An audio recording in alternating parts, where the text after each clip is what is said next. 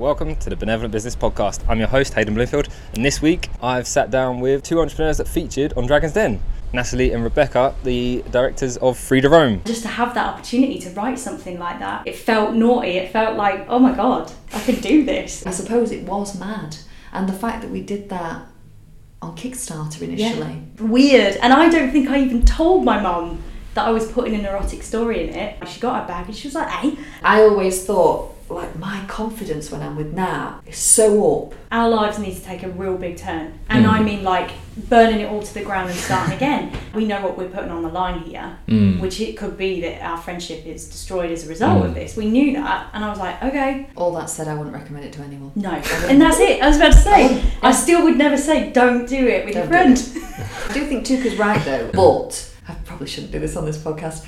But I do think that question back to you. How would you answer? it? Yeah. Oh, no one's ever done that. Oh, was watching Dragon's Den. Of course, I'm a huge Steven Bartlett fan, and as soon as Free to Roam came on, I was quite captivated by their their pitch. Reached out to them and took a bit of time, but eventually we got talking, and I took a trip to Manchester. That was a long driving day. Let's get stuck into the conversation. Natalie, Rebecca, thank you so much for coming on Benevolent Business. Appreciate your time. Thank you. Thanks for having us.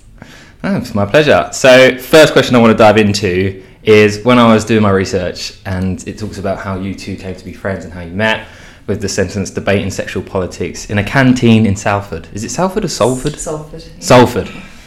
So, what's the backstory there? Go on, Nat. you. Okay, You well, we were uh, we were at university at the time, uh, and it was just one of those scenarios. It's like the canteen tables were really long. There was a bunch of us there. Obviously, everyone's just kind of finding their feet. It was the early days, and I think we were basically either end, weren't we? Mm. And somehow the conversation started erupting. I feel like it almost happened for each of us organically.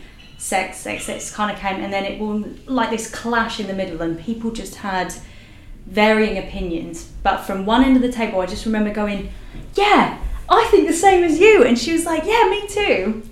And we just had a very, um, I guess, more open opinion to the rest of the people that are around that table in terms of what sexuality is all about, how we as women, I think, uh, embrace it. I think I'm sure there was something around that. I'm sure there was something to do with the fact that we were very much not behind closed doors when it came to talking about it, liking it, yeah, enthusiastic, not fearful. I'd Mm. probably say that's Yeah. the.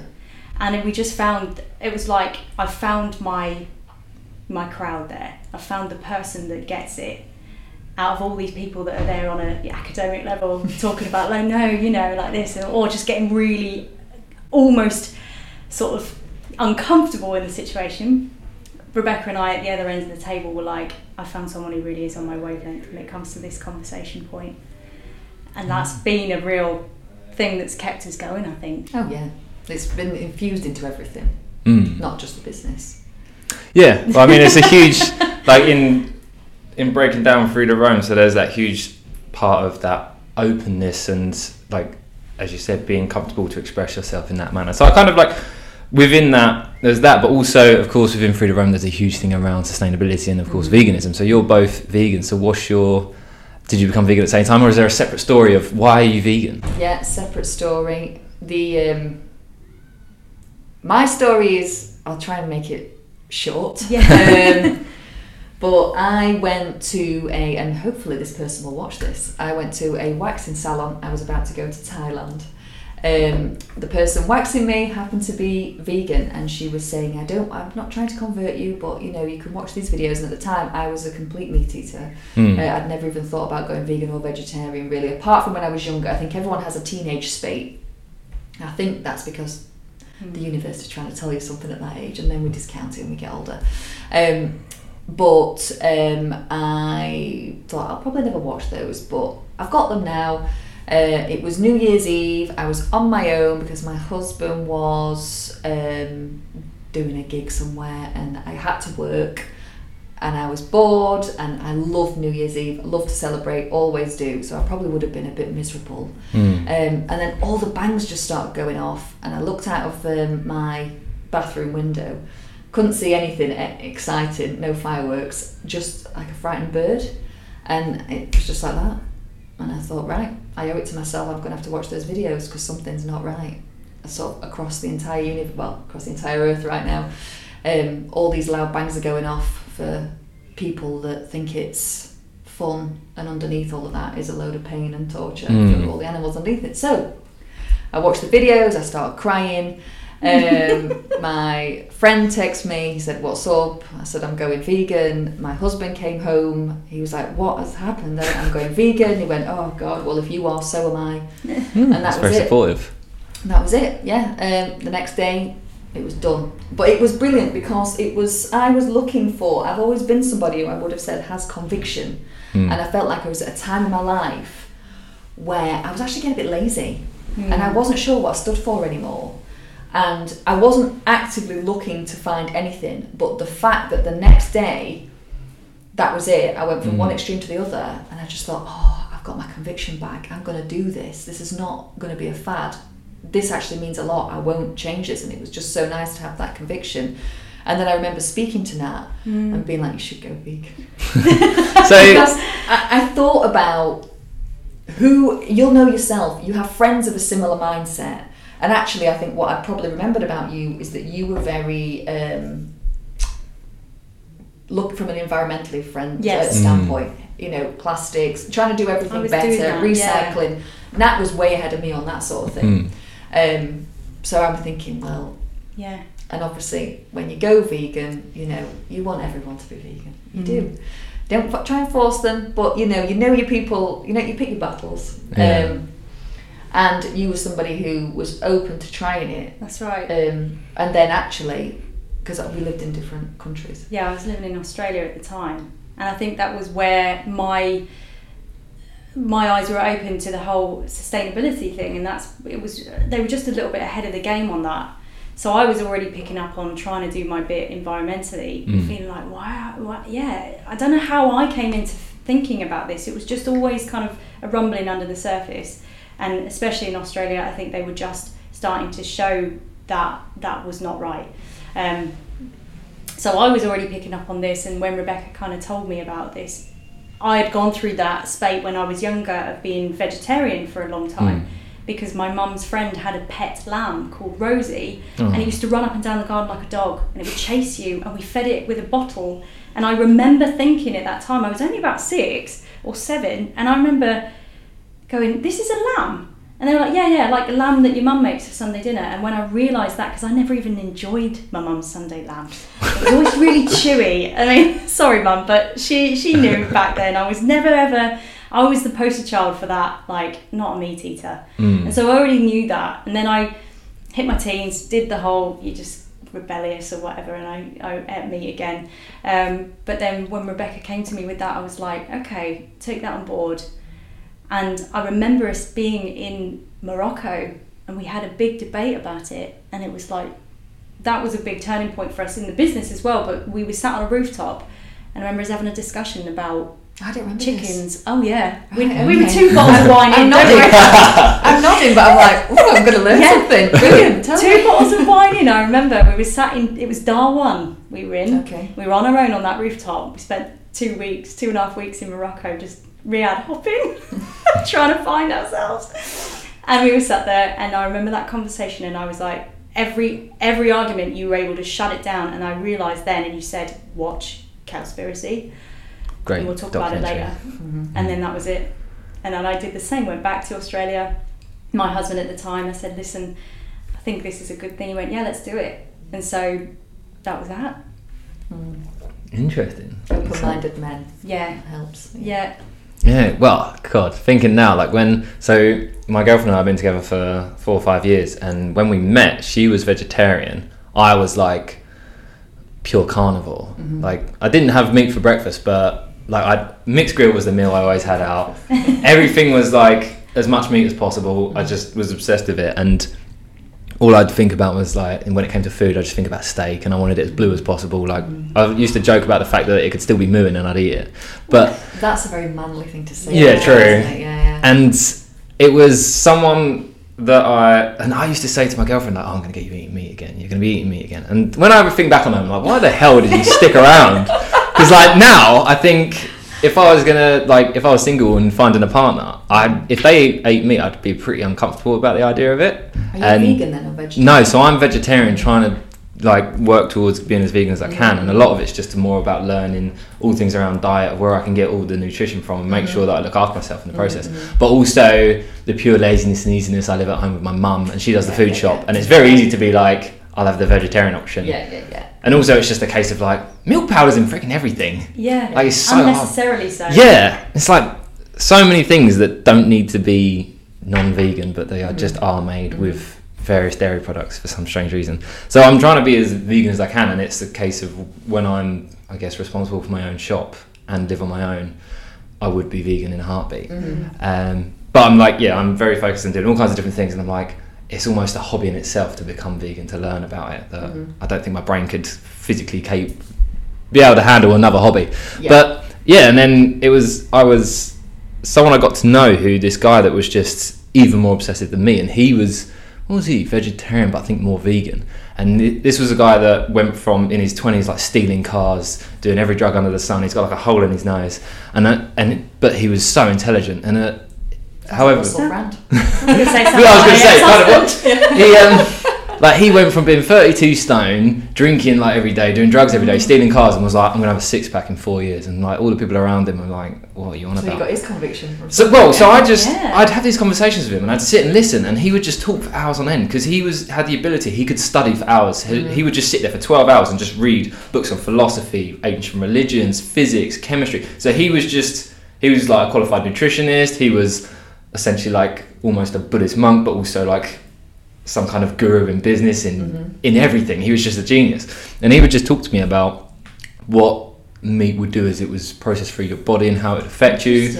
And I was like, oh, I don't want to eat that stuff anymore. I'd love to speak to that guy. Yeah, he's Yeah, quite. I've tried to get him on my podcast, and it's just like he sounds fascinating. Yeah, he's a Yeah. really interesting guy. But uh, and like listening to him and then learning, and so again coming back to the environment, my business was all around being environmental and sustainable. So I just couldn't justify eating meat, knowing the detriment That's that it is right, to the yeah. environment. You Yeah. can't say you one thing and then Yeah, exactly. another, So then, so now I'm like, talk to my girlfriend. I'm like, we're going to be vegan together one day. Mm-hmm. But so coming back to your story, so you say about you literally went to go for a wax, and no, it's not. It's not the prettiest of But it's- stories. Yeah, it's not I'm just- magical. it's just like that's I- quite an intimate experience and quite can be Yeah. quite uncomfortable. And it's like, oh, they're there, Yeah. just like, whoosh. I know. are you vegan by the way? but I don't know how we got onto it. But I know I was interested because al- also the more you talk, the less you feel the pain. So that's also a good thing. Um, but I was interested in what she had to say because I'd never had a chance to, in such close confinement where we've got nothing else to do now but sit and talk. I've never actually spoken to a vegan. Mm. So I think, I mean, you'll find this as well. Like vegans are often demonized. I remember when I was younger, I remember Mm. like my parents and generally the community being like they're weird. And pushy. And to be fair, I did I did know a vegan back then. He was the brother of my uh, neighbour, and he was you know mohawk. Yeah. You know, quite frightening looking guy, but actually probably one of the most loveliest people. Mm. Um, but generally, there is a there is a feeling that you know, or I say a stereotype that, and this is kind of what Free to Roam tries to counteract a little bit, is that all vegans are, you know, the purest of pure, Mm. um, you know, hemp loving and sandal wearing. Some are. That's great.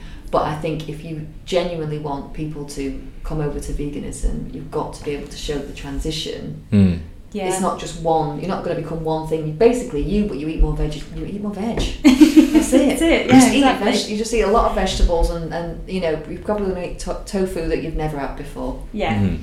Um, but yeah, I think once you get into veganism, it feels easy. Yes. Mm. But it, much it does take time. But I'm not. I know it's not a podcast about veganism. No, I'm, I'm always curious to go into it, and it's quite interesting because the last, like, so the last three guests now are all around veganism. So a vegan restaurant, uh, uh, vegan charity. Mm-hmm. So it's interesting hearing, and everybody's story of how I always ask, how did you Mm-hmm. become vegan? It's always really different. So it's interesting to hear people's different backstories. I think looking back, I could see it coming, but I didn't know it was coming. Hmm. I think Yeah. I was I was being groomed for it. Terrible word. Yeah. Um, but I think I, I started to look into wanting to eat more vegetables and going Mm. plant based. So actually, because I'd started cooking like that, it wasn't scary. So I think Mm.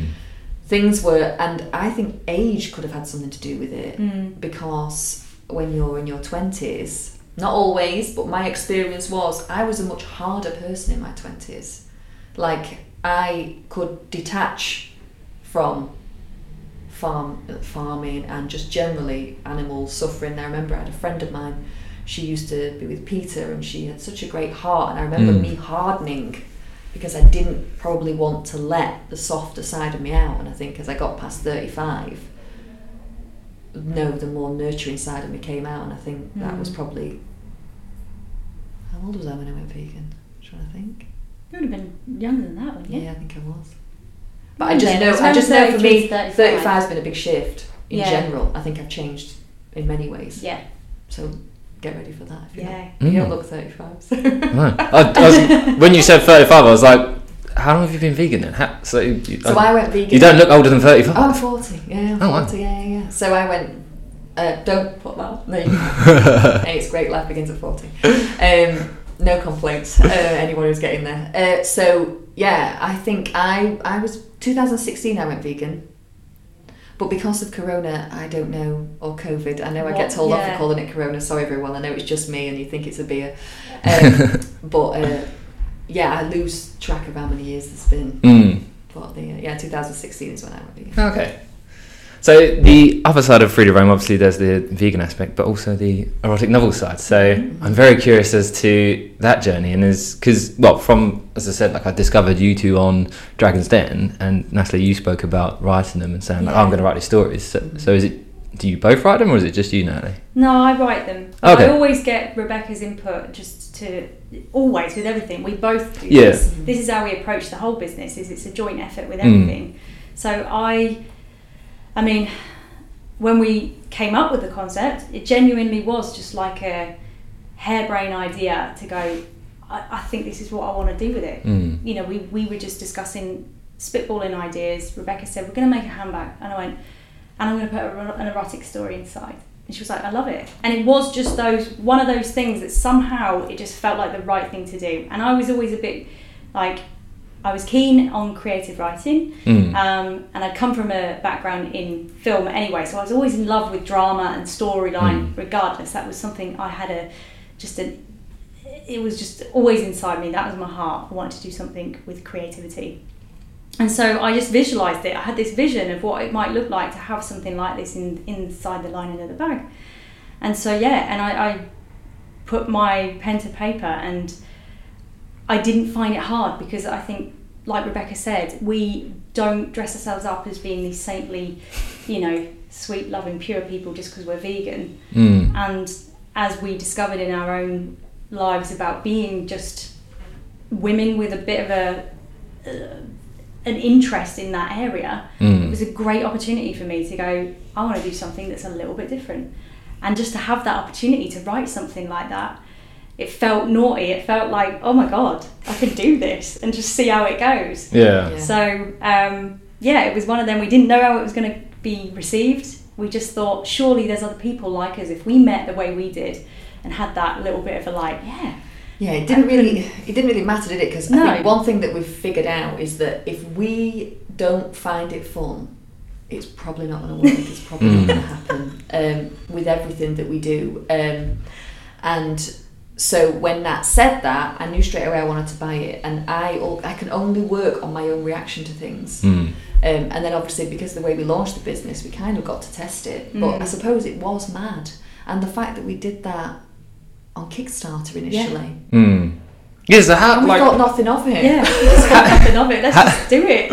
How did that go down? Like, uh, so when I think of starting a business, you're probably going to talk to your friends, you're going to talk to your family, and I don't know what your relationships are like with friends and family, but if it's something that's quite open, but what was the, how did the conversations go of? So, hi friends and family, I'm going to start, well, we're starting this business together. Oh, by the way, it's vegan handbags, great. Oh, by the way, there's going to be erotic novels inside To the be honest, bags. it wasn't the erotic side that they didn't No. like. It was the fact that we were going to make handbags. Oh, really? Um, yeah, I don't They think one couldn't person's understand that. complained about the erotic. But most people, because we both had successful businesses before this, Mm. or lives, obviously, you were a TV Mm. producer.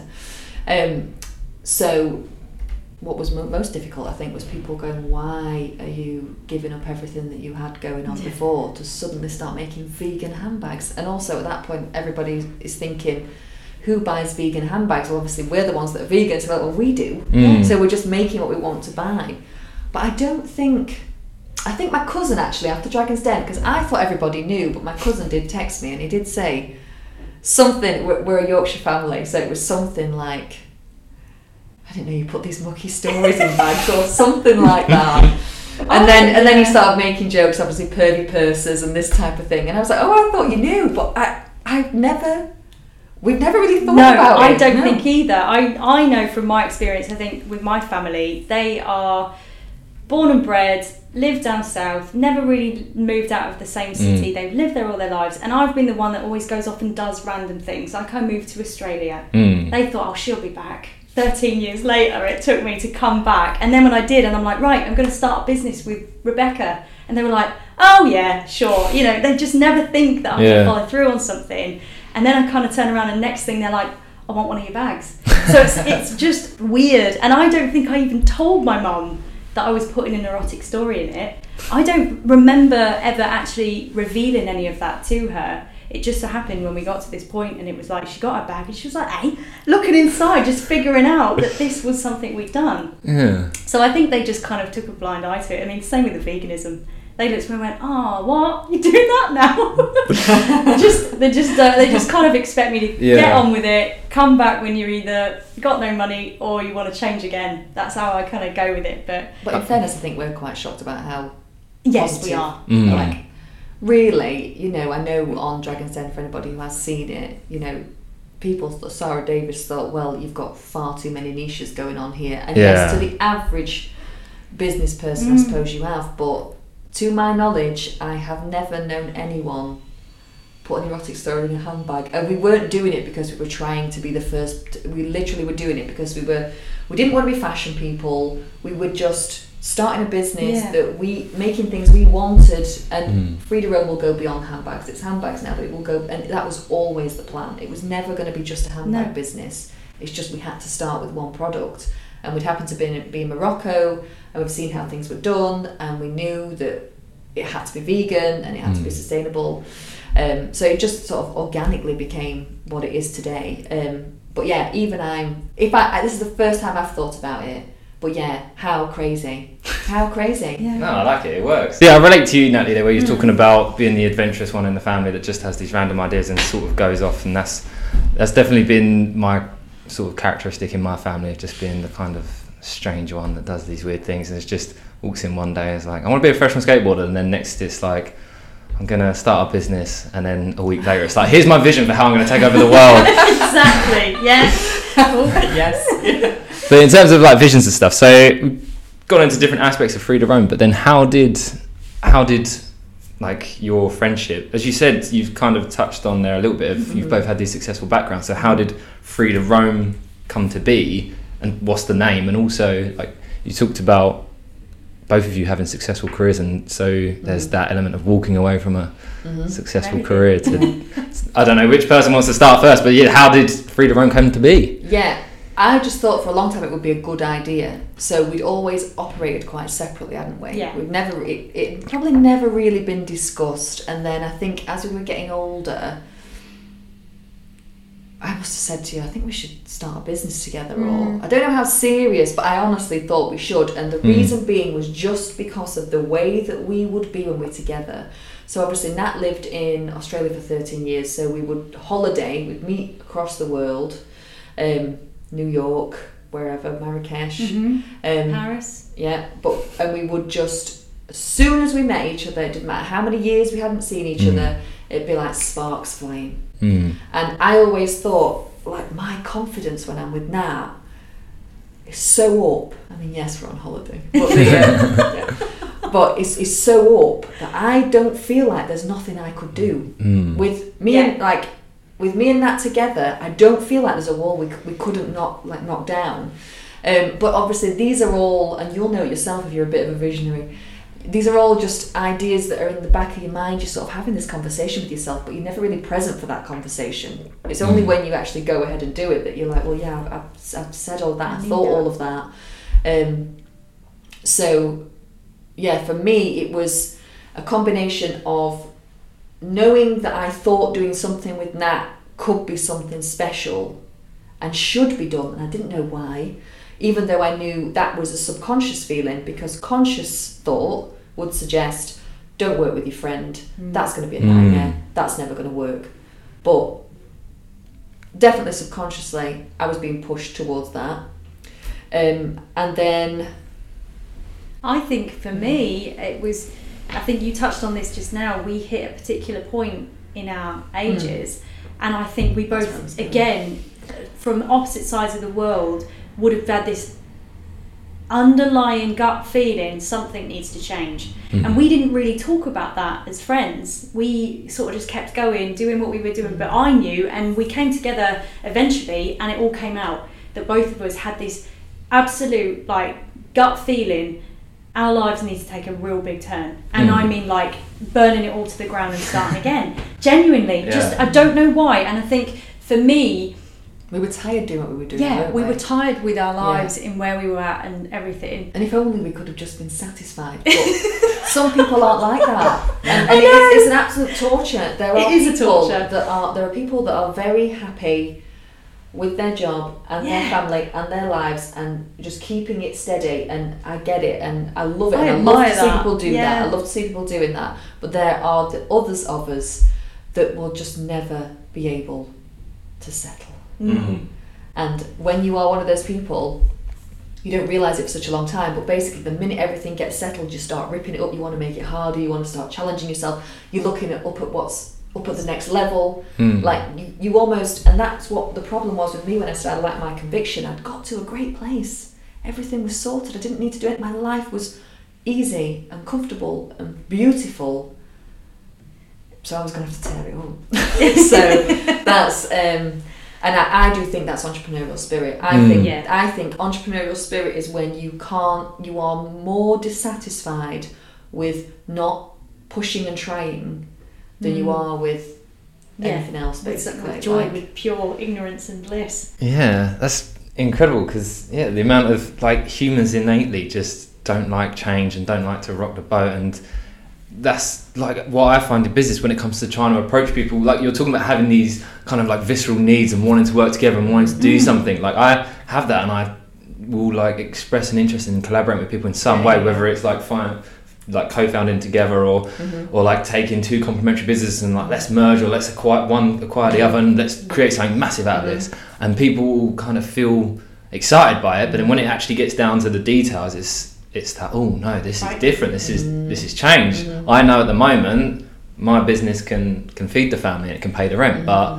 if we do this interesting new idea Mm, It's frightening. It is Yeah. frightening, and there are no guarantees, No. and it is frightening. But I am so pleased we went for it, Me too. Mm. And I think the, the, and we've still got a long road to go. mm, But I'm just so pleased I didn't choose safe. no, and but I knew I also needed the camaraderie of Rebecca. I needed that partner mm, to know that when the when I did get those moments of like, what have I done? What am I doing? mm. That she's there in the boat with me, and we're gonna we're gonna shut up. Let's go. We've got to keep going. So it was, you know, as much as it's also very much getting into business with your best friend was we weren't shy from the fact that it was like we know what we're putting on the line here Mm. which it could be that our friendship is destroyed as a result of Mm. this we knew that and i was like okay okay i've got to factor that in but i think that has been the best part of it as well is knowing that i've got this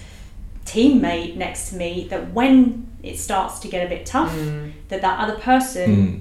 Doesn't let you fall has it I- tested your friendship Yeah and no. yes and no yeah Yeah, I mean, yeah, it's not been easy. It's not been a bed of roses, but I think because of the kind of people that we are, when it is, when it is, are we quite like it? yeah we do have a little ruckus and then it's like So- oh that felt good So yeah, we will. Like we're not we're not the same people. We do have different ways of working, very Mm. different. I'm all about strategy, planning.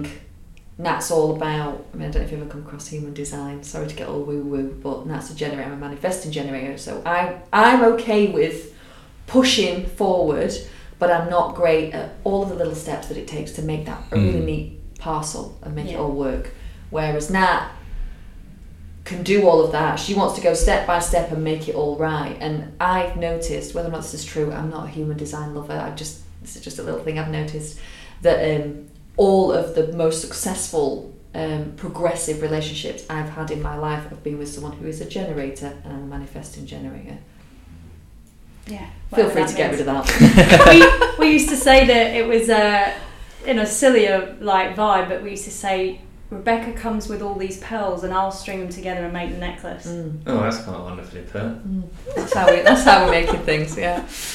So, so yeah, it has tested our relationship. Yeah. We will argue. We're two different people. We had not. We had spent thirteen years meeting every couple of years and Having fun. having fun on a Mm. holiday, um, and so. But I think we are, we are, and we have been really good at just getting it out. yeah. But it took some getting around. So Nat's a bit more emotional than me when it comes to, and I'm a bit more. I'm an emotional person, but how would you say I am? Uh, Pain in the it's like you don't want you you'll your eyes on the prize, and you don't want to let anything get in your way of what will effectively. Um, how do I put it? If it's gonna get us, if it's not gonna get us anywhere, Hmm. she won't address it until later. Whereas I might come in and go, oh, but you know, the feeling, the feeling of it, and she's like, put that aside because we have to focus on that Hmm. you know, it's very much a lot of like she will be up there keeping an eye out on where we're heading, and I'll just be on the back end trying to fix the wheels. Before they fall off. Before and I'm going, but there's one down the hill. And she's like, don't worry, we'll oh. carry on with three. It's fine. We'll just keep going. We'll keep going. But it's actually quite funny because when we started in a co-working space, we would bicker across the table. but because of the type of people we are, we're both we're, we're both very private. So we would start bickering, and it would be quiet, and then someone walked past and "Morning, hiya." Listen. so, so we just found our way. I think one of the things that helped was right back on in the early days. I think because with you doing a lot of the creative writing and things like Mm. this, Hmm. I think creative people struggle with feedback and criticism or anything like that. And I would just be, I want what is best for the company. So it's only I'm only saying things on that level. Not that it was ever really about the writing, but things. It was that between you, I think, as a and you're quite a great presenter, actor, all those types of things. And I think you've got that artistic sort of. Do you know? uh, I'm putting my heart and soul Yeah, into yeah, it, yeah, so. I'm I'm putting myself out there a lot. Yeah. I remember those early days. I remember it feeling like you know, you would tell me though, very uh, very much so of like I only want the best. So unless you're going to give me the best, don't bother because it will constantly be like no, no, no. And so it actually was a really good learning for me to be able to actually tweak and craft myself because if I hadn't been critiqued, I would never have pushed myself harder to hmm. go, actually, no, it's not good enough. So that was good having that feedback, even though it, initially it was a bit like, oh, you're bruising the ego, you're hurting the, you're hurting me. Yeah, that's it, isn't it? It's ego, isn't it? Yeah. And I think that's one thing we've both lost over time. Yeah, I think so. Yeah. A lot of the ego's gone away. Mm-hmm. Oh wow. yeah, you have to drop it. You do, you do. You And need I a little think- bit for a bit of a fight now and again when you're about to go up against something, but but generally, I Yeah. think that'll be what it is. Yeah. I also think that we found where we were initially at loggerheads about the ways we work, actually it complements each other. And that's one thing that, you know, we never had to compete for No. anything because one was good at this and the other one was better at something else. So it was always like a that's been the balancing act for us to re- realize. Well, when I'm not, I'm like, oh god, I'm not very confident about this mm. part. I know Rebecca can handle that, and vice versa. So it's a really that's important. All that said, I wouldn't recommend it to anyone. No, and that's it. I was about to say, I still would never say don't do it with your Don't do friend. because we have lost certain things because of it, and maybe we'll get them back, and that's because we're at the early stage of our business. So Mm. it's a lot of work, it's a lot of stress, it's a 24 hour process. Mm. Yeah. um, you'll know yourself running a business. So when we try and have fun now, it is we have to. It's just not the same, is it? No. Unless we really, because we're always going to be the two girls wearing it on our shoulders. Yeah. Um, so I think that is one thing that we have had to sacrifice, and you know, I think later on down the line that might be easier again, or maybe it's just getting older. I don't know. Maybe, but I do think you're right. I think because we always often been a lot of fun. always been a lot of fun. we'll get into a room now, and because we always know that there's a conversation that could lead back to business, Mhm. That it's difficult that you can't look at one another and just be like and just go mad because you go hang on a minute we also have to think and to really park that is a tricky thing to do so i do agree. And i don't know i don't think it's gone forever but yeah maybe in the same respects we do we are growing up we are getting older so it might be a different version a tamer version of what it was before mm-hmm. but I just wouldn't recommend it because I No. know it is difficult, and I think we've been quite lucky Mm. to bring it about how we have. And I, Mhm. having seen, I've worked with other people in the past, and having seen other people work with friends, it's so hard, but we actually haven't made it that hard. no Um, so yeah, don't do it, kids. It's phenomenal just sitting here listening because, like, even as you're answering the questions, and it just occurred to me, like, here, I haven't really got to do much. This is like the easiest podcast I've had to. But you, you two, it's like your brains are almost working together because as soon as one person stops the sentence, the other person's got the, the following point. Yeah. And well, you picked up on my point that my brain had wandered off, and thought, Yeah. and then I was like, oh, thank God, she's And yet- making the She's point got it, to me. yeah. yeah. you don't talk over each, each other at all. It just seems to perfectly work that as soon as one person goes quiet, the other person knows exactly. It's, it's, Was it funny to watch? it's yeah, it's pretty cool. So unique. I like it. But uh, on what's the um, Free to Roam? Where did we spoke Yeah. about before we started recording? Yeah. Free to Roam. So it only occurred to me as I was like stalking through the Instagram earlier today that it's free to roam, Yeah. free to roam. But you said like there's all kinds of meanings behind it. So what is the name? Yeah, so this Obviously, it's not your names because No. that's what I was confused about. no. no this came about. Um, we were working it out over over a phone FaceTime, or was it. Skype back then? I don't know. Before, I feel before like everyone it- was using Zoom, it was before that. The um, I was on the sofa. I remember that. probably FaceTime. Yeah. Uh, and we were throwing things backwards and forwards. And when we started Free to Roam, before it became Free to Roam, we weren't sure where we were going. And because we were friends, we very much wanted to slowly keep going with it, prototype it between us, and let's see if we burn out and get bored. Hmm. Because I think I'm probably a bit like you. Think of a good business idea. I want to. I think it's going to be the next big thing, and I want to do it. But you know, usually those ideas soon burn out when reality hits. This one carried on. Um, so we wanted a strong female influence. I'd actually just watched Salma Hayek in Frida Kahlo film, and there's a scene where she walks into this market, and I was like, "That's Nat. that is Nat. Like, there's just the spirit of it. Did she nick an orange or something, Something like, that? Yeah. Whatever she does, and I didn't re- I didn't know much about Frida Kahlo before I watched that film, but she's a vivacious character, um, and she's just got what I would call the spirit of what we have as well. Mhm.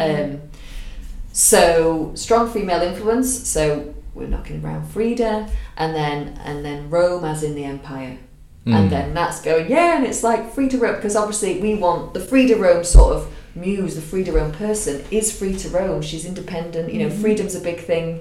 Um, and then Nat started joking, yeah, and it's like all the animals will be free to roam. And we were joking backwards and forwards, and I just went, that's it. That's the next. That's name. it. So this is there, it. yeah. And again, it wasn't because I thought it was good. It wasn't because I thought it was right. It was that gut feeling. We can carry on talking, but I already know this is This it. is it. That's cool. There is so much to it. Oh, that's cool. I like that. Yeah. Even when we saw the, the logo so much, it's you know it's basically Mm. the name, but we were like, that's it. Mm. There's no you know. One shot at a logo, we went, yeah, done. and and the, That's cost effective, the, yeah. guy, the guys who were doing our logo were, were wanting us to experiment and do do more, and we sort of allowed that, but we were like wasting no wasting your time. Just Yeah. we, it's done. Give us give us what we want. Yeah. That's incredible. Two minds come together, and you instantly there's that. You look at the logo. Yeah, we're done. We're happy. Yeah. Perfect. I love having that feeling now. Yeah, but I again, do. that's only come with age, I think. Uh, but it's just from listening to my gut. I just, you just, I mean, I don't know if you get this yourself, but you just get a feeling. Um, and now when I hear other people talking about things, I'm like, don't even discuss it anymore. That's Mm. it. It's done. Mm. I feel like we Mm. did this this week, but I don't know what it was on. We have. Um, Oh yeah, I've got a new idea. Great idea. Yeah, That that was that's it. gonna be I was it, going to say, I it. know what Yeah, it is. Yeah, yeah. I don't know you want to talk about it, so we've got it. Yeah, we'll talk about that later. Mm. So how did you choose your target audience? Because so this is like reflecting back on the Dragon's Den scene, and it was Touker I think that mentioned about that when he was kind of critiquing the business model and saying like that mid range is really hard to sell to, really Yeah. hard to break into. People Yeah. either want a forty pound handbag or they want a four grand handbag. Mm. So in looking at your brand and looking what it is and what it stands for and that as you, as um, as you are in that like subpar niche Yeah, as it yeah. is, Mhm. I feel like your brand could be the handbags could be four grand. They could. They absolutely could, but we don't want to be that. Yeah. We've never wanted to be that. Um, Mm. I certainly didn't. I don't think you did. No. We wanted to be access in in a range where you know you're getting something a little bit special. Mm. It's not you know thirty pound accessorised handbag. No offense, accessorised. um, and actually, I would love to bring the price down a little, but unfortunately, because of the way we are choosing to do things, it's impossible. Mm. So we actually don't charge as much as what we should for our bags because we are trying to alter that for you know we're trying to keep it as cheap as possible for the customer, but cheap's not the word. Um, but I know that sort of two nine five range. Even maybe if we could bring it down a little bit, but the fabrics that we use, the way that we manufacture, the way we choose to make a bag that is like no other bag out there in terms of what it does, Mm. it's all expensive and it, it costs us to make those bags more than what I would say 90% of people Yeah. would even pay for a handbag just Mm. for us Just to have it make it. delivered to us. Um, and that is the price you pay for working with innovative materials, being a small brand, of course. Um, and we were initially working um, within the UK, and now we're in Spain. Um, but yeah, it, it does come at a price. Mm, yeah, and I think, I mean, you, yes, it is a niche that we're in in regards to it being a vegan product, but we've always tried to. Again, it's that bridging of the gap, like Rebecca said earlier. If you want people to come over to that other side, Mm. you've got to present it in a way that feels like it's an attainable thing, or it's something that other people that aren't vegan Mhm. do want because they like the style, not just because it's vegan Mhm. just because of the Mhm. erotic element. It's like we knew ourselves in that transitioning period going vegan. Um, I think eventually most people will, but it's it is also holding on to those aspects of what you loved about style, design as well. And I think that trying to marry those things together um, is is partly where we've positioned ourselves in that market. It's about going, or actually, you don't just need a vegan bag. That at the time, especially for us, we found that there was just nothing that really spoke to us as as just people that like something that looked a bit different, a bit masculine, maybe a bit um, edgy, you know. So it's all of those aspects as well. Is trying to find the person that also feels that way, that they're Mm. not just being targeted with a vanilla coloured, you know, simple bag that you'd find on the shelves of John Lewis. Again, no, no. I do think Touker's right though. I, I, I do think he's right. Yeah, it, it it's is a market you should never aim for. Yeah. But I don't know why it is that people are against it so much because I would have put myself as someone in that market. Hope you're enjoying the conversation. I'm just interrupting with we don't have any official sponsors on the podcast, so I'm going to use this opportunity to shout about some benevolent businesses that I see in the world that I use myself personally that I want to encourage you to try out and just get the best out of what businesses have to offer. So I'm going to be shouting about Huel.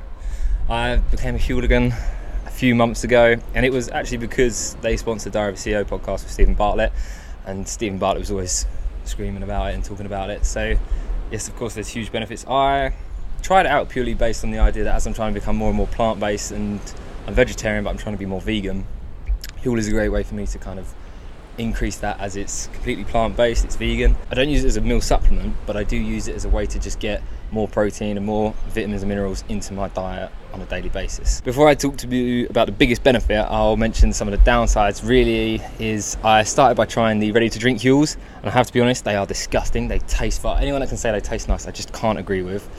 Don't understand how you can enjoy the taste of it. Something must be wrong with your taste buds.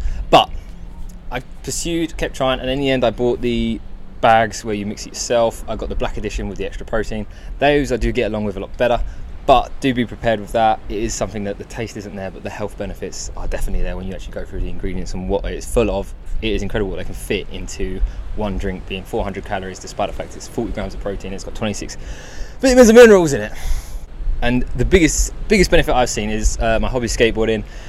Straight away, I found if I drank a Huel, I was suffering a lot with like fatigue. So I would go skate, come home, and the next day, like my thighs would be aching, legs are aching all over just from like wearing myself out. Yet I found if I drank a Huel, because of all the nutrients I'm getting and the extra protein, of course, my legs were fine. I literally my recovery time went from like a day or two to zero. I didn't need any recovery time. I could go skate day after day, and in fact, I'm in Jamaica right now on a six-week trip volunteering. I've had a Huel brought Huel with me, which again helps out massively. It's just a way for me to boost the nutrients I'm getting on a day-to-day basis. And I literally have run out last few days, and I've noticed my legs are aching where I'm trying to skate, but because I'm not getting my Huel each day, I'm aching. So I can't wait to get home get a fresh batch. Check it out for yourself. Let me know what you think, if you like it, if you don't. And of course, the other thing I will mention is I did talk about the taste and not liking it so much. However, you can mix it up, create all kinds of different shakes and whatnot. People have done some incredible things, so check them out on Instagram. You'll get all kinds of inspiration there. Back to the podcast. Mm. So, but I love new brands. I don't love heritage brands. I don't Mm. want a name that everyone knows all over my bag. Um, so I literally always thought about it from how I would have placed it, and I did buy bags in those category. But yeah, I, I know where he was coming from, and it's a good point, but it doesn't matter for us because Mm. I said it's not actually making a difference for us. And I think if we commit to it, and we're committing for all the right reasons, we're not putting it in that bracket to make extra profit. We're putting it in that bracket because we want to be able to make the product that we want to make. Um, and I think sometimes you can't cut corners on that. Mm. And I think our customers will probably be behind us with that one. Yeah. So it's like lowering the, the lowering the barriers to entry, so it's more more cost cost effective you can be. Mhm. But then part of me wonders to challenge the idea, I guess, Yeah, a little yeah, bit is when I think of like these brands that are like Gucci, Louis Vuitton, um, Louis Vuitton, and that kind of thing, Mhm. is like when you think of the affordability and that barrier to entry, but sometimes the fact that they are that much unaff- or that much more unaffordable, Mhm. it puts them on this pedestal as they're more recognizable, Mhm. and also like the there are many people that I would say can't, well, probably 90% of their customers can't actually afford their products, but Mhm. they buy them because Yes. it is that status symbol. Mhm. But then I wonder, so then I think, why not take advantage of that opportunity? And I feel like you're, you might even be able to use it as a marketing strategy to be like, Mhm. This is the most expensive vegan luxury handbag you could buy. But Yeah. then I think also to counter my own argument, there's something else that comes with that, and it's Mm. this you're taking away the authenticity, of what your brand is because it's then about this money thing and it's all Mhm. about profits. And so I agree. I suppose I've There's, just. Uh, there's no there's no guarantee that we won't go Yeah. down Yeah. because we don't know what we're going to make next and Yeah. really we, we, we come up with a design before we come up with a price so obviously a lot of businesses in the fashion world will be like it's got to be made for this price we don't work like that so mm, I really want to make an amazing champagne case Yeah. We've been talking about that champagne. I don't case know if anyone will buy it I don't know if we'll ever make it but Yeah. if we choose to make that with the types of materials that we do and everything it'll be an expensive It number it just yeah, yeah, yeah. um, so Well, and your customer base, who's going to buy a champagne case? It's not going to be like your average person. Exactly, but they should because it's great for a Yeah. party. Yeah. Basically, it's like a handbag where your champagne and your glasses go in because this is what we do. So, uh, r- rightly or wrongly, you know, every every place I go, in fact, you're lucky I've not got them today. I have champagne coupes in a box. I go around to people's houses and I pull them out, and people go, "You've not honestly brought your own glasses, out here." I'm like, "Yeah, because I didn't know if you had any champagne coupes. Have you got champagne coupes?" No. Oh, brilliant. well, here we are. with them. So um, you know, I think I think the thing is, as much as we want it to be attainable, because we also want to be able to have the fun aspect and have Yes. a community around Mm. us as well, and not be pretentious, overly so. But there is a certain element to the brand that is, you know, luxury because we want when somebody buys a bag, it's more about the feeling that they get buying the bag. No one buys a bag because they desperately need to put their, their things in something. They already own something Mm. that does that. They buy a bag because they think, and we want them to feel like this with us, um, that that if I wear that, that represents me. And Mm. so what we're trying to do, and as I said, it's not necessarily about bags. We'll be making all sorts of things. Is that when somebody comes to Free to Roam, they walk away with something and they have a spring in their step Mm. and they're like yes you know and they go and have a laugh and they show the story to people whatever it may be now it's bags but I, we want people to put them on and just love that they've got something that is you know as cheeky as they are but looks great you know as we say sophisticated on the outside naughty on the inside Mm. um, and as vegans it's really hard to come across someone Yeah. that says that But then, so when I was like doing more research, one thing I came across is the when you actually go to purchase a bag, you can have the the saint or sinner, which I thought was really cool. Actually, the, the the idea of saint and sinner that was really cool, like marketing term.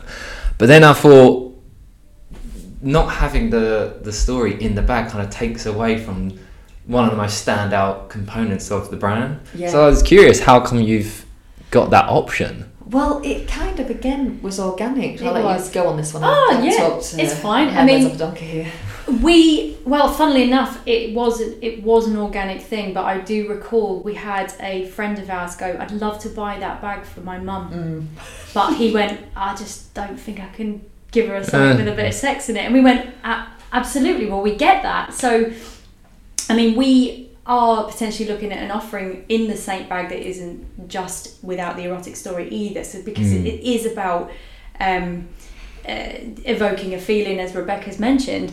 So really, uh, for us, we just knew there were going to be those circumstances. Yeah. Mothers buying for young children, or you We have a lot of mothers buying for daughters. Yeah. we have Brothers sons buying for mothers. sisters. Yeah. and they just think perhaps not. I don't. I mean, don't get me wrong. The majority of people love that aspect. Yeah. So we. th- There isn't as many on the Saint side, but it is one of those things that we just thought we just have to allow for that. Um, I also think in the early days as well, we didn't know how popular it was going That's to right. be, and it was also like I, we didn't want to scare people off that really liked the bag Mm. because Yeah. obviously a lot of what we're doing is about giving people an easy transition to veganism Mm. without feeling like they're having to compromise on on things.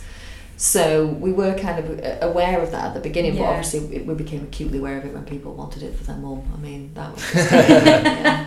I think that's a huge. I think that'd be a huge marketing thing of saint and sinner. Literally, like the second you land on the website, you're a saint or a sinner. And that's This is exactly we will what be we're doing doing. that. yeah, We'll be doing that could be yeah, so yeah. good, and I think that's that could be a huge Yeah. thing. And We'd like, love to be able to do that and get people on a journey going either way. up, Yeah. But like we have no dreaming big is not a problem. Time that. is an issue. Yeah. yeah, yeah, time is an issue.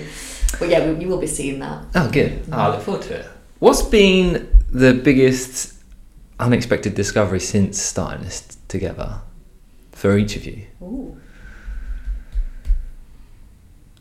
'Cause there's a lot of uncertainties when you start a business. So I'm curious whether it's in the manufacturing, whether it's working with a friend, whether it's managing cash flow and stuff. But what's It's been the tricky one. biggest unexpected? I would say our resilience. Yeah. I'm surprised. I'm surprised we've got what we've got in us. Mm. I was about to say to to wake up every day and actually just have the want to keep going. Mm. you do sometimes feel like you're in the face of it, and it's like Yeah. how it can be just put myself to bed and wake up the next day um, and carry on is Mm. one aspect. But the other one I think that is really important, and this comes back to how differently we work. I was, as we'd mentioned, I worked in TV, which was very stressful, Mm. You feel like you're just always up against it. And I never allowed myself that time to enjoy my life in a way. I would always put work first. Mm. I would often miss out on things because of that. And it wore me down to the point where it was like, this is crippling my personality as a result.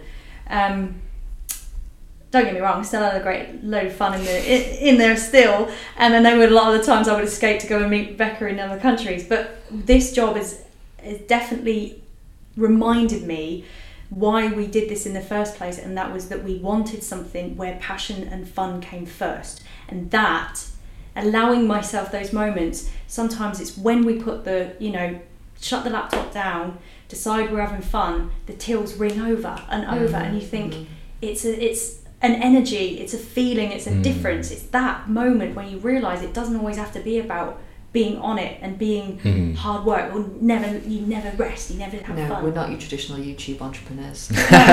we have frozen margaritas in the office. Yeah. We'll have At 10 in the morning. We'll dance. In fact, we danced before we came here with Ethan. Your point there about that your resilience and waking up in the morning being able to crack on that's got to be for me that's the thing I always missed in being a solo founder is on those days it's got the biggest thing to the biggest benefit although there could be the altercations the challenges the arguments and whatnot but on those days when you just like why am I doing this why don't I give up Yeah. having that co-founder to be like yeah. Yeah. we're doing it Yeah. It's interesting that like you've said that, but I'm actually going to throw it straight back to you before I answer your question. Hmm.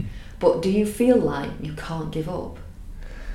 Uh, I don't know if it's a sensation of can't give up, but it's it's in my head. I've had days when it's just like the the I don't even know the shit that's just being thrown Yeah, at you. yeah, yeah, yeah. But it's in my head. There's just not. It's not a vi- Not that it's not a viable option, but it's just it doesn't exist. No. Yeah. It will. It will. It will adapt. It will evolve. So like my business, I went through a whole collapse, lost all my staff, built up, had like nine people working for me, lost all of them. Mhm. Uh, the ones I didn't lose, I had to get rid of because I couldn't support it. Mm. And now, it's only in the last couple of weeks, different opportunities come along where I could be building a company again. Mhm. But even through all of it, it's never a case of give up. It's just a case of it will adapt and evolve to what it is. And so my business went from being this like building this well, trying to build this like organization, this corporation, to becoming a lifestyle business. So like right now, I've just got this lifestyle business. I work three mornings a week, and then I just have passions and hobbies and stuff. Mhm. Whereas it could alter and change again. But yeah, I can't. It's uh, it will always just be. I can't imagine not having a business in some way. Yeah, I just I just recognised. Yeah. I, I only asked you because I recognised it because I know sometimes I feel like on the really difficult days or when something's gone wrong Mm. or it might have gone wrong for months. Um, you know, any sane person would be like, just give up. But there's a part of me, and I know you're like, Yeah. why can't, why won't I just die? No matter how, no matter how many times I get punched in the face on this. Yeah. I, why do I I keep getting give up. back up? It's like failure is not an option, and I don't. I, I just when you said that, I thought you must have the same sort of thing. Is that I have no option? But I just I can't. Yeah. I can't lay down. Mm. When you reflect on business though, so like all of those challenging days and stressful times, but if I was going to have a conversation with someone about my company and like just my business acumen and what I've learned over the years, all the good days, the days where I don't know, we suddenly made more money than we'd ever thought we'd make in a day or whatever it was, or best month ever, doesn't really matter. It's the shittest times, the hardest times. Yeah. When people are like, tell me the biggest things about what you've learned in business and that, it'll be like, I had a client that was out to s- destroy me. Yeah. I've had multiple clients that are out to destroy me. Mhm. Like they would probably have a party on my gravestone. And Yeah. that I learned more than anything from those clients. The Mhm. clients that pay me on time, always smile, always pleasant, easy to deal with, Yeah. don't learn anything. They're Yeah. just they're just refreshing. Well, they're Angels. great though. aren't Yeah, they? yeah, they they're amazing. fantastic. Yeah, I'd love to have more of we them. love those people. Yeah, but the ones that are just you have hard hard customers, but I've had as I said, like two clients I'd say that literally want to destroy me and put energy, money, time and effort and collaborate are- to some destroy. People are just nasty. Yeah. They just are. And uh, they don't think they are though. It's it's they're doing what's right and they're they're the good guys. Everyone thinks they're the good In guys, their but head. yeah, but that's I what don't you know what learn you've done from. them. Maybe. I, Yeah, maybe they assume, were. I assume whatever you did was not worth destroying you. But you know, maybe you, I don't know. Yeah. How bizarre. Yeah, but that's that's what I think, and like you have those horrible days, but they're the things that in ten years' time, Mm. but you've like so like this year I've had the worst time financially. I made some very bad mistakes, Mhm. and I've never known stress like it, financial stress, and having like tens of thousands of pounds on the line and waving goodbye to it in a click, and I'm going through it, and I've got better with it. But I just know that in five years, ten years, twenty years' time, I'm going to laugh about it. I'm going to be like, Yeah, the reason I've made Yes. I can. I'm sure, and I'm certain that in 30 years' time, I'll be like, I made a million quid here because of I lost this money here that Yeah, seems insignificant yeah, yeah, now, but because of that lesson, I made a million. Oh, I love your blind faith. It's Yeah. what we all need. It is, it is what we all run on. There's- you, you don't know how it's gonna. You don't know how it's going to end up, and I think if you if you are running a business where you know how it's going to go, it's going to be a really boring business, and it's probably not going to be anything different. Mm. Um, but yeah, I, that's one of the things I do love about business. Is one day we had no idea we were going to end up on Dragon's No. Den. Mm. No idea. We didn't apply for it. We happened to get an email from the Yeah. researcher who asked us to apply for it. But at no point in my life, in my life plan, was there going to be going on Mm. Dragon's Den? Yeah, yeah, it's interesting. And I always think like if you just pan out of like this uh, is it philosophical or whatever the term is, but just we're literally on this floating rock in the middle of nowhere. I That's know, why are we I doing any of it? and our why are we doing existence any is of it? yeah. When you start going into the big thoughts and the big questions, Yeah. you're like, All right, you oh my God, convinced nothing. me. It's over. Yeah. Oh, It's is- over. Let's fly out tomorrow. Yeah. I always I have a stat that I always remind myself of that I kind of live. I don't know. I just it's always something interesting that's in my head, and it's your chance. Do you know what your chances of existing as you, as the individual, as the individual you are today? Your chances of existence, what it is, Go for it. Like What is millions to one, isn't it? Like, one in four hundred trillion. Oh There we wow. go. So for you to exist as you are, So we really are unique. Yeah, exactly. For the for the man and woman that came together to create you had to do it at the exact moment, and it had to be that egg, that sperm cell, but also the people that created them. The people, Mhm. literally, the entirety of of the universe's existence had to happen the exact way it did for you to exist. mm. I'm just like when if I have like ludicrous ideas and people will be like, "You're never gonna." There's like a one in a million chance that that will work, and I'm like, "Well, I've already beat It's not the." bad odds. Yeah, exactly. I think like the odds of me existing are one in four hundred trillion. So if this idea is a one in a million, it's Yeah. yeah, it's easy. but yeah, but I'll come on to the final questions. I feel like I could have this conversation all night long. Mhm. The final questions, closing tradition of this podcast. The first question is: What is one thing that exists within the world today that you hope will one day be eradicated? Meat eaters. Hmm? Meat eaters. Meat eaters. One thing in the world that exists today that I hope will be eradicated. No offense. Not dead meat eaters. You won't go vegan. Sorry. Everybody to transition. Yeah, yeah, yeah. Oh, Terribly poor. yeah. Um. Oh God, that's a tough one. So many. There's so many. I've got a vision of this Cancer. video. Cancer. Cancer. Just get rid. Just Yeah. go. Cancer. Two very different answers. Yeah, I don't actually. I wouldn't even agree with that either. Hmm. I think I'm more um, nihilist than you are. I don't think I'm that into humans. The uh, no, I'm not against them, but I look at I look at how we play out.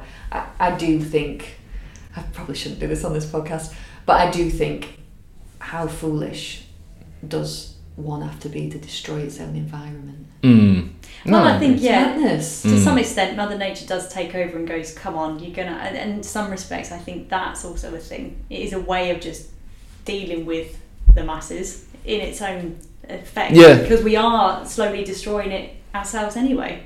So Pretty maybe that's quickly. another aspect of like you know something also fighting back. But if I had my my choice, I would like to eradicate cancer. I feel like I could answer your question a million times. Yeah, over, there's so but many it'd be options. so negative. but they'll be so it'll get down to minutia of people. They'll start knowing who it is. No, I Well- feel like for me, I would just love to get rid of any meat eating. Um, yeah. I think it's on this scale of people, it's pointless. I Yeah. Have, I have no issue with people who want to hunt, um, or you know, la- live off the land. I'm okay with that. Um, but yeah, all right. Let's say factory farming. That's easy. I was going to say, it was Yeah. probably for me, it would be more the cruelty aspect. Yeah. It's not milk. even for the. rid that too. Yeah. If anything, the milk and dairy industry is worse than it is for slaughtering the animal, putting it out of its misery. Yeah, It's like that. that's Mm. pretty doesn't gross. compute to some people. What? How, that question back to you. How would you answer? it? Yeah. Oh, no one's ever done that. Oh, oh wow, it's actually quite hard to answer. Well, no, you know how it Damn. I'm sorry, I've just just realised the pressure that everyone feels. Is it that client that. I think one, it's just because it feels relevant. I suppose it's always just in the moment of what feels the most relevant. But I'd love to eradicate the this component within the human brain to identify the negative first and to focus on it.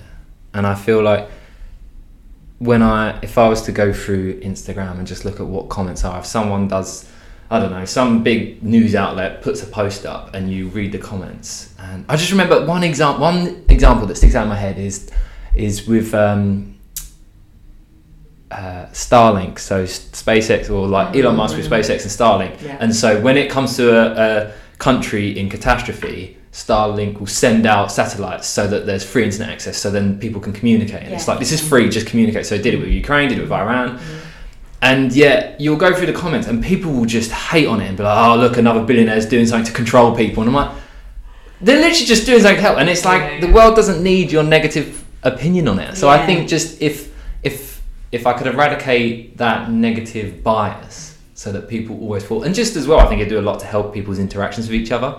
If you didn't assume the worst in people and, and instead paused and thought, I don't agree with what they've just done, but Mhm. I'll remove that negative. Like they probably did it for this reason and it's Mm. more positive. Yeah, so I think that's it's what like I'd closed mindedness you're not Yeah. into. But Yeah. the um, yeah, I agree with you. People do come at things often from a very negative standpoint. I mean, I don't mind if it's a full argument. I don't Mm. mind if you really know your stuff. So if you're going to knock somebody down, if they're a billionaire or whatever, it's because you really do know the have the research. Yeah. But I don't like it when it's generally just cast out because it's been popular on YouTube for a month or so. yeah. But Yeah. It's quite a hard question to answer. But the final, so I always I had that as the final question, and I changed it. I added Plug. added another question because I always felt that's a negative point to close on. And being benevolent business, I wanted to close on something more positive. So the final question is just: What is one piece of benevolent news that you would like to share to close the podcast with, Natalie and Rebecca? It could be anything in your personal life. It could be about your business. It could be something you read. Oh, I wish On I'd asked you this before so I could have thought about it. No. Good news. Something good just to close and share and have something positive to end with. There's so many. I'm not going quiet because there's so many. Oh, I don't want to waste it by saying it's great that Liz Truss has left. I was That'd just be a about to say, yeah. Paul. I was like, Well, hold it back, well, you don't know, go political. That's very- finding it's very negative current. positive. It's very current, but I, I don't want to waste the answer on that. Especially given that my answer to the previous one was to eradicate the negative. Yeah. I want to tell you some really good news. I know. I'm like, what? Huh. I had a great 40th birthday. Yeah. no, that's good. Good. I had a great 40th birthday. Um, come on, Paul. Oh God, There my we mind's go. gone blank about it. Trying to think. You can cut the, Desperately cut the gaps out. We'll figure something out. Yeah. Oh my God. I mean, I can think of loads, but they're pointless. But the um, Like it's not news to share with the masses, I don't think. Or just how great Ethan is. I know he is He amazing. works for us. He's amazing, amazing person. No, that's Getting an that amazing Ethan? thing to Yeah. share. Yeah. He is. Spread the light, shine the light on something. Doing a great job. Yeah, he is. He's incredible. Um. Oh God, I, I don't know. Why is this so hard? oh, this is so hard? Honestly, I can't even.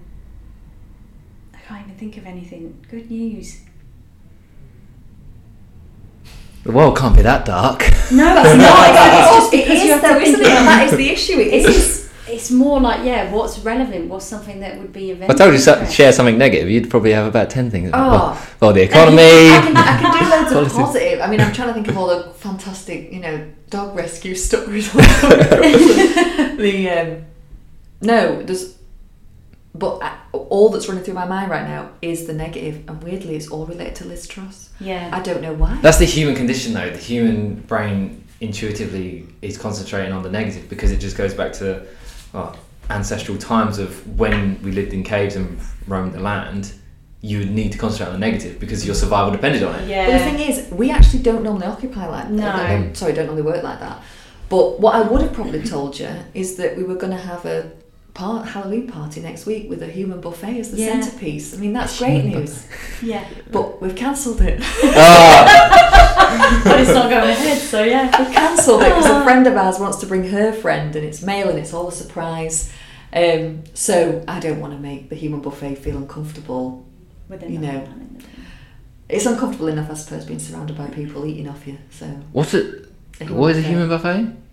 Explain it, Basically, it's a person laying on a table, giving up their body for you for the evening to dress them perfectly, beautifully in food and letting people come in and eat off of them. It sounds a bit un- unhygienic, but they Yeah, have they have napkins between the food and their body.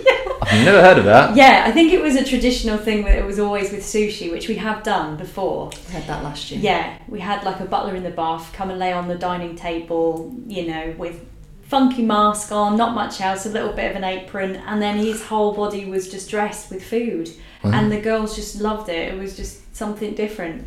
Interesting. And he laid there for two hours straight. And just, I was like, don't breathe too hard because you'll knock this cake off your area.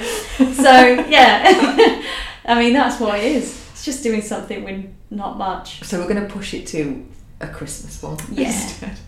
Yeah. On that note, that's Yeah, there you go. I've learned Yeah. something.